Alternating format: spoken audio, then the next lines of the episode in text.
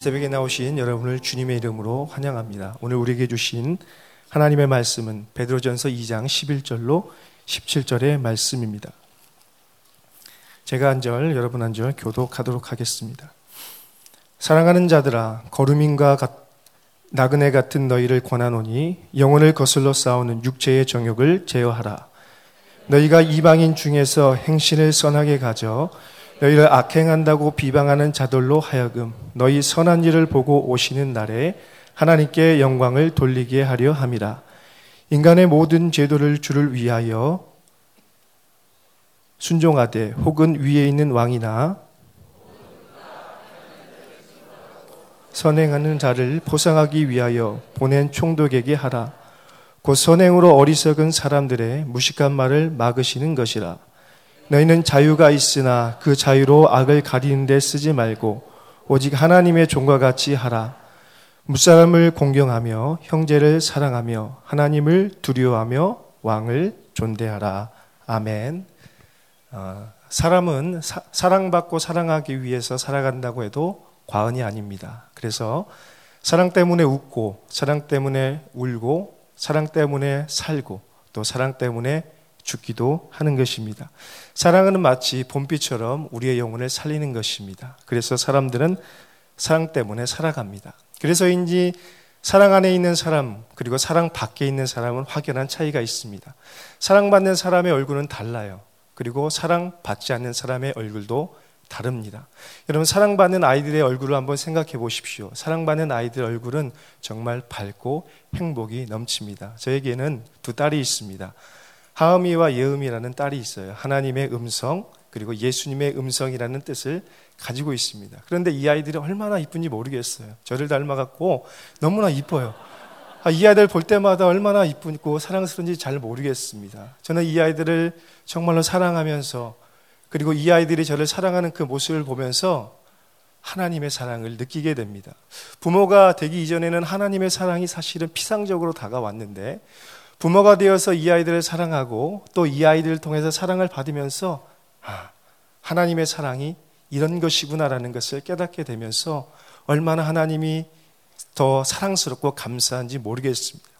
요한복음 3장 16절 말씀처럼 하나님이 세상을 이처럼 사랑했다라는 그 말씀이 무엇인지 가슴으로 다가오게 되는 것입니다. 사랑하는 여러분, 오늘 이렇게 여러분이 하나님을 사랑하고 또 하나님의 사랑을 받고 있다는 것을 가슴으로 느끼시기를 주님의 이름으로 축원합니다. 오늘 본문을 보니까 베드로는 이렇게 말씀하고 있습니다. 사랑받는 사랑하는 자들아. 우리를 향해서 뭐라고 말씀하고 있습니까? 사랑하는 자들이라고 표현하고 있는 거예요.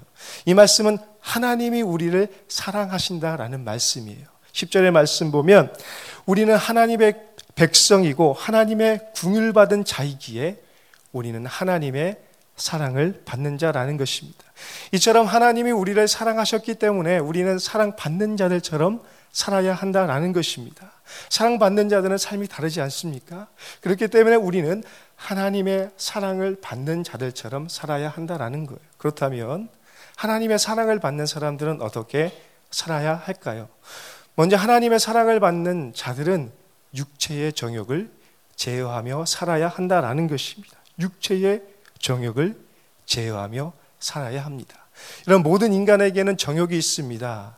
종류가 다를 뿐이지 모든 인간에게는 정욕이 있어요. 좀 더 자고 싶고 먹고 싶고 놀고 싶고 쉬고 싶고 더 많은 것을 소유하고 싶은 것 그것이 인간의 자연적인 욕망이고 정욕이라는 것입니다. 그런데 문제는 우리가 이 육체의 정욕을 절제하지 못하는 것에 있습니다. 더 나아가서 우리의 타락한 본성이 죄를 짓고 싶은 의지를 가지고 있다는 것이 문제라는 것이죠. 우리는 좀 더 편하고 싶어요. 좀 더 많은 것을 소유하고 싶고 좀 더 자극적이고 쾌락적인 것을 얻고 싶어 하는 것이 우리의 마음인 것입니다. 아마 이 새벽에도 여러분 아주 치열한 이 육체의 정욕과의 싸움에서 정말로 많은 어려움을 겪으셨을 것 같아요. 은혜의 자리로 나오고자 하는 그 영혼의 갈급함과 좀 더 더 자고 싶은 육체가 계속해서 알람을 끄면서 갈까 말까 갈까 말까 오늘 설교하시는 분 누구지 하면서 알람을 끄, 끄고 막 이렇게 하는 모습들이 그런 육체의 정욕들이 있었을 것입니다. 그러나 오늘 여러분은 그 육체의 정욕을 다 물리치고 하나님의 은혜를 사모함으로 나왔기 때문에 하나님께서 놀라운 은혜를 주실 줄 믿습니다. 여러분 이처럼 내면의 전쟁이 얼마나 얼마나 어려운지 모릅니다. 그래서 바울은 오호라 나는 곤고한 자로다. 누가 이 사망의 법에서 나를 건져내랴라고 고백한 적이 있다라는 것이죠. 이 내면의 전쟁이 얼마나 얼마나 치열한지 이 싸움에서 수많은 사람들이 넘어지기도 하고 일어나기도 하는 것을 수없이 반복했습니다. 왜냐하면 이 싸움은요, 단순한 싸움이 아닌 거예요. 마치 군인이 전쟁에서 나가서 반드시 이겨야 되는 생과 사를 결정짓는 싸움이기 때문입니다. 우리의 육체는 언제나 영혼을 거슬려서 사망의 길로 가게 하기 때문입니다. 그렇기 때문에 오늘 우리는 반드시 이 육체의 정욕을 제어하고 이겨야 합니다. 아니요. 더 나아가서 육체의 정욕을 제어하는 소극적인 거룩함이 아니라 오늘 베드로는 우리에게 뭐라고 말씀합니까? 선한 행실을 통하여 하나님께 영광 돌리는 적극적인 거룩함을 이야기하고 있습니다. 12절의 말씀인데요. 같이 읽어봅니다. 시작. 너희가 이방인 중에서 행실을 선하게 가져 너희를 악해간다고 비방하는 자들로 하여금 너희 선한 일을 보고 오시는 날에 하나님께 영광을 돌리게 하려 함이라. 아멘. 여러분 이처럼 우리의 삶의 목적은 무엇입니까? 그것은 하나님의 영광이라는 거예요. 우리가 먹든지 마시든지 우리가 자든지 일하든지 모든 것이 다 하나님의 영광을 위해서 살아가야 한다라고 말씀하고 있는 것입니다. 이 분명한 목표와 목적 때문에 우리는 육체의 정욕을 제어하고 선한 행실로 하나님께 영광을 돌려야 한다라는 것입니다. 한 흑인 남자가 있었습니다. 너무나 불쌍한 사람이었습니다. 그는 계부의 폭력과 학대 속에서 정말로 불행한 어린 시절을 겪었습니다. 성인이 되어서도 별 다른 그런 빛이 없었습니다. 얼마나 얼마나 어렵게 살았던지 월세조차 낼 수 없는 그런 환경이 되었습니다. 그러다 보니까 사랑하는 아내도 그와 그의 아들을 버리고 그 남자를 떠나게 되었습니다. 절망스러운 삶을 살게 된 것이죠. 급기야는 그 월세를 감당하지 못해서 집에서 쫓겨나 아들과 노숙인의 삶을 살아야 했습니다. 공중 화장실에서 잠을 자기 시작했어요. 정말로 비극적인 인생이었습니다. 그런데 어느 날 그에게 한 가지 소망이 생겼어요. 어떤 멋진 한 신사가 페라리를 끌고 오는 것을 보면서 나도 저렇게 살고 싶다라는 강한 의지가 생겼습니다. 그러면서 그에게 용기를 내고 다가가서 묻습니다. 어떻게 나도 당신처럼 살아갈 수가 있겠습니까? 그 남자는 이렇게 말했어요. 나는 주식 중개인인데 나는 이 일을 통해서 성공했습니다. 이 남자는 그 사람의 이야기를 듣고 한 가지 소망을 가졌어요. 아, 나도 저 사람처럼 주식 중개인이 되면 나도 저렇게 살아갈 수 있겠구나라고 생각을 하면서 그때부터 밤낮으로 책을 독파하기 시작합니다. 책을 엄청나게 보기 시작했어요. 그리고 우연히 한 소식을 듣게 됩니다. 비록 무보수이지만 60대 1의 인턴십이 있다는 것을 들었습니다. 그리고 그것에 지원합니다. 그런데 쉽지가 않았습니다. 고등학교밖에 졸업하지 않았던 그의 사람들은 다 무시하기 시작했습니다. 너는 안 될 거야 라고 사람들이 그렇게 바라보았습니다. 이 사람이 할 수 있는 것은 더 노력하는 것밖에 없었습니다. 더 피나는 노력을 하기 시작했습니다. 심지어 화장실에 가지 않으려고 물도 마시지 않고 일을 하기 시작했습니다. 여러분 한번 생각해 보세요. 이 사람이 할 수 있는 것은 노력밖에 없었던 거예요. 그래서 물도 마시지 않고 최선을 다해서 일하기 시작합니다. 그런데 그때 놀라운 일이 일어나기 시작합니다. 그 모습을 누군가가 보고 있었던 거예요. 그의 성실한 모습을 보면서 감동받은 한 고객이 당시 최고의 투자 회사에 그를 소개시켜 주었고 취업을 하게 되었습니다. 그는 이 기회를 바탕으로 더 열심히 더 최선을 다해서 일하기 시작했고 그 결과 수백억을 수천억을 버는 부자가 되었습니다. 그리고 자신의 이름을 딴 회사를 세웠는데 그 이름이 가드너 Rich and Company. 이 사람의 이름이 바로 크리스 가드너입니다. 이 감동적인 이야기는 2007년 행복을 찾아서라는 제목의 영화로 만들어지기도 했습니다. 여러분 한번 생각해 보세요. 이 사람의 이야기가 얼마나 감동적입니까? 자기의 성공을 위해서 최선을 다한 한 남자의 그 인생 역전의 이야기를 바라보면서 우리는 정말로 멋지다. 아름답다. 감동적이라고 이야기합니다. 그렇다면 이 세상의 영광보다 더 비교할 수 없는 하나님의 영광을 바라보고 그 하나님의 영광을 추구하는 우리의 삶은 어떠해야 할까요? 오늘 우리의 삶은 어떠해야 합니까? 오늘 우리는 하나님의 영광을 위해서 우리의 육체의 정욕을 제어하고 더 나아가서 선한 행실을 통하여 하나님께 영광을 돌려야 한다라는 거예요. 어떻게 우리가 그렇게 살아갈 수가 있을까요? 초대교회 성도들은 어떻게 그런 삶을 살아갈 수가 있었을까요? 그것은 바로 주님이 다시 오실 그날을 바라보면서 그 영광의 날을 바라보면서 현재의 고난을 넉넉히 이겨간 것입니다. 사랑하는 여러분, 그날의 소망을 바라보시기 바랍니다. 혹시 절망과 낭망에 빠져 있는 실패 가운데 있는 여러분들 계십니까? 핍박과 고난의 현장 가운데 있는 분들이 있습니까? 그렇다면 그날의 영광을 바라보시기 바랍니다. 오늘 우리가 주님의 그 영광을 바라보면 오늘 우리도 넉넉히 이런 삶을 살게 될 줄 믿습니다. 하나님의 사랑받는 자녀들은 어떻게 살아야 될까요? 그것은 모든 질서를 존중하고 지키는 삶을 살아야 한다는 것입니다. 왜 그럴까요? 왜냐하면 우리가 믿는 하나님은 어지러움의 하나님이 아니라 질서의 하나님이시기 때문입니다. 그래서인지 하나님은 이 세상을 창조하실 때 정말로 질서정연하고 아름답게 만드셨습니다. 6일 동안 이 세상의 천지를 다 창조하시고 하나님께서는 보시기에 아름다웠다. 그리고 특별히 인간을 보시고 보시기에 심히 아름다웠다라고 말씀했습니다. 이 말이 뭘까요? 질서 정연하다라는 거예요. 하나님은 이 세상을 아주 질서 정연하게 만드셨습니다. 그런데 이 질서를 깨뜨린 한 가지 사건이 있었습니다. 그것이 무엇입니까? 바로 인간의 죄예요. 아담과 하와가 범죄함으로 이 질서가 깨어졌습니다. 이 샬롬의 상태가 다 깨어져 버렸습니다. 그때부터 인간의 내면의 질서가 파괴되었습니다. 불안과 염려가 찾아옵니다. 또 가정의 질서가 깨어져서 가인과 아벨이 다투기 시작합니다. 또 이 세상의 모든 자연 질서가 깨어져서 우리 자매님들은 출산의 고통을, 형제님들은 땀 흘리며 고통스럽게 일해야 그런 수고의 열매를 맺을 수 있게 되었다라는 것입니다. 왜 그렇습니까? 바로 죄 때문에 이 질서가 깨어진 것입니다. 그래서 하나님께서 인간에게 허락하신 두 가지 제도가 있는데 그것은 바로 교회와 국가입니다. 이 영적인 질서를 회복하기 위해서 교회를 허락하셨고 이 깨어진 인간의 모든 질서 속에서 우리가 평안을 누리기 위해 국가라는 제도를 우리에게 허락하셨다라는 것입니다. 왜냐하면 오늘 우리가 이 질서 가운데 질서를 따라 살아가게 되면 세상의 모든 사람들이 불평과 불만을 다 내려놓고 침묵하게 될 것이기 때문이에요. 15절의 말씀입니다. 우리 같이 한번 읽어볼까요? 시작. 곧 선행으로 어리석은 사람들의 무식한 말을 막으시는 것이라. 아멘. 어리석은 사람들의 무식한 말을 막는다. 이 말은 무엇일까요? 당시에 로마인들은 그리스도인들을 오해했습니다. 그리고 비방했습니다. 그리스도인들은 도덕적으로 문란한 자라고 생각했어요.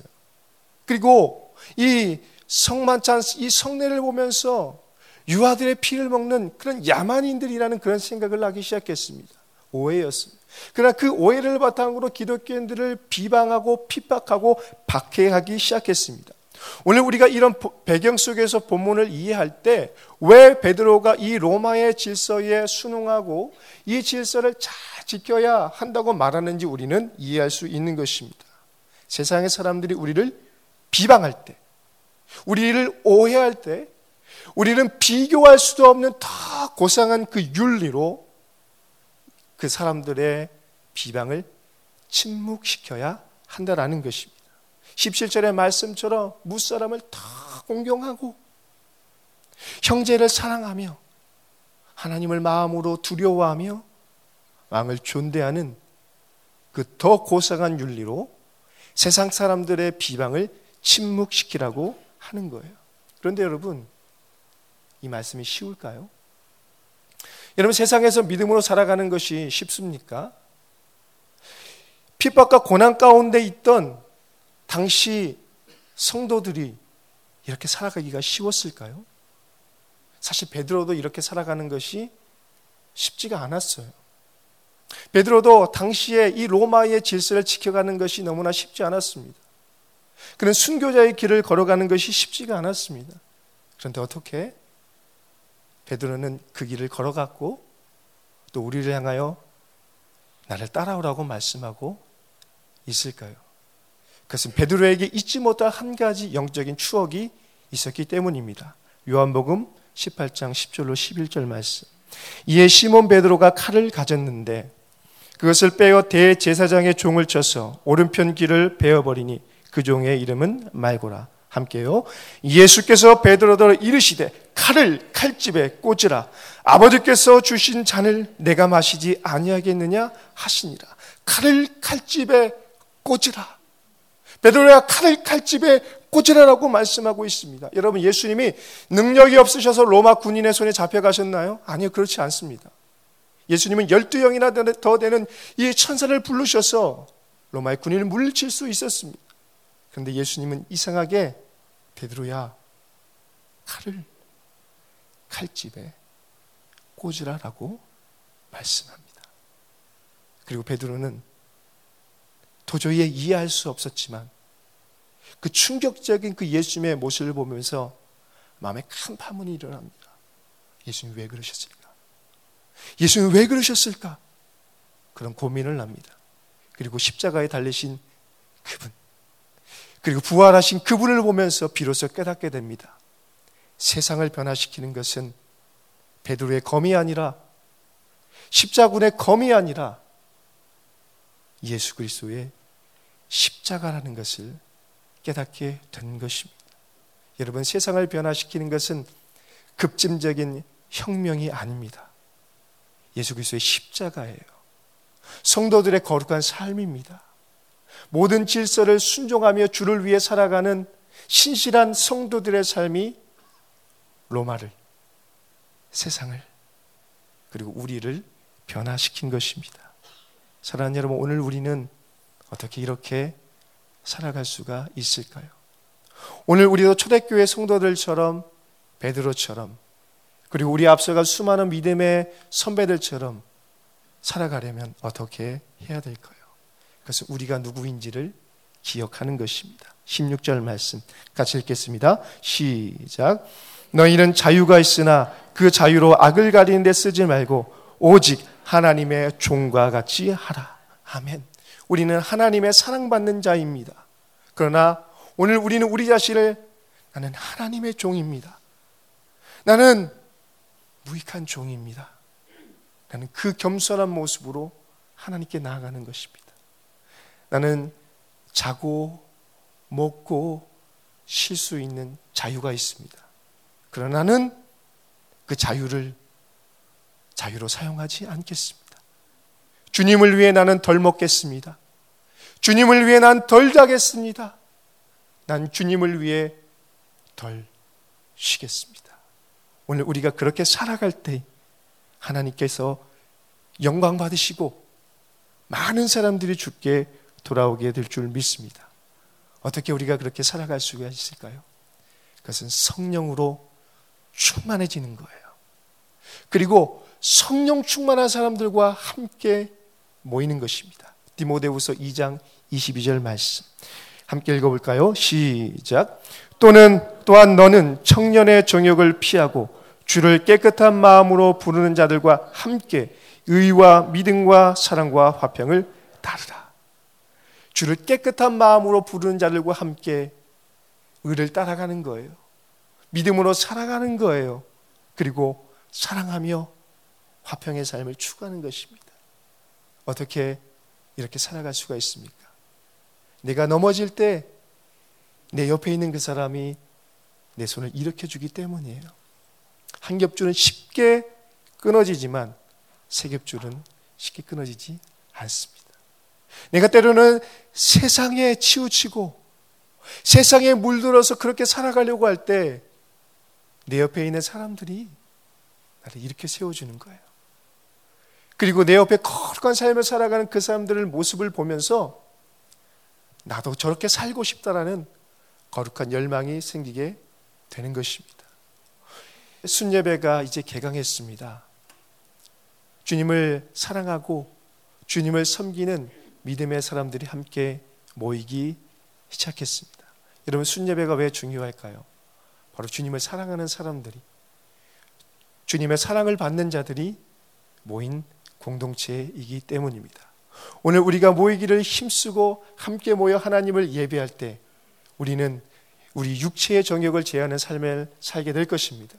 그리고 더 나아가서 모든 영적인 질서와 세상의 질서를 주님을 위하여 지키는 믿음의 사람이 될 줄 믿습니다. 함께 기도하겠습니다. 하나님 아버지 참 감사합니다. 오늘 우리는 우리의 육체의 정욕을 제어하여 하나님께 영광을 돌리고 모든 질서를 지켜 하나님의 뜻을 이루어야 하는데 우리의 죄된 본성이 그것을 지키게 하지 못할 때가 너무나 많습니다.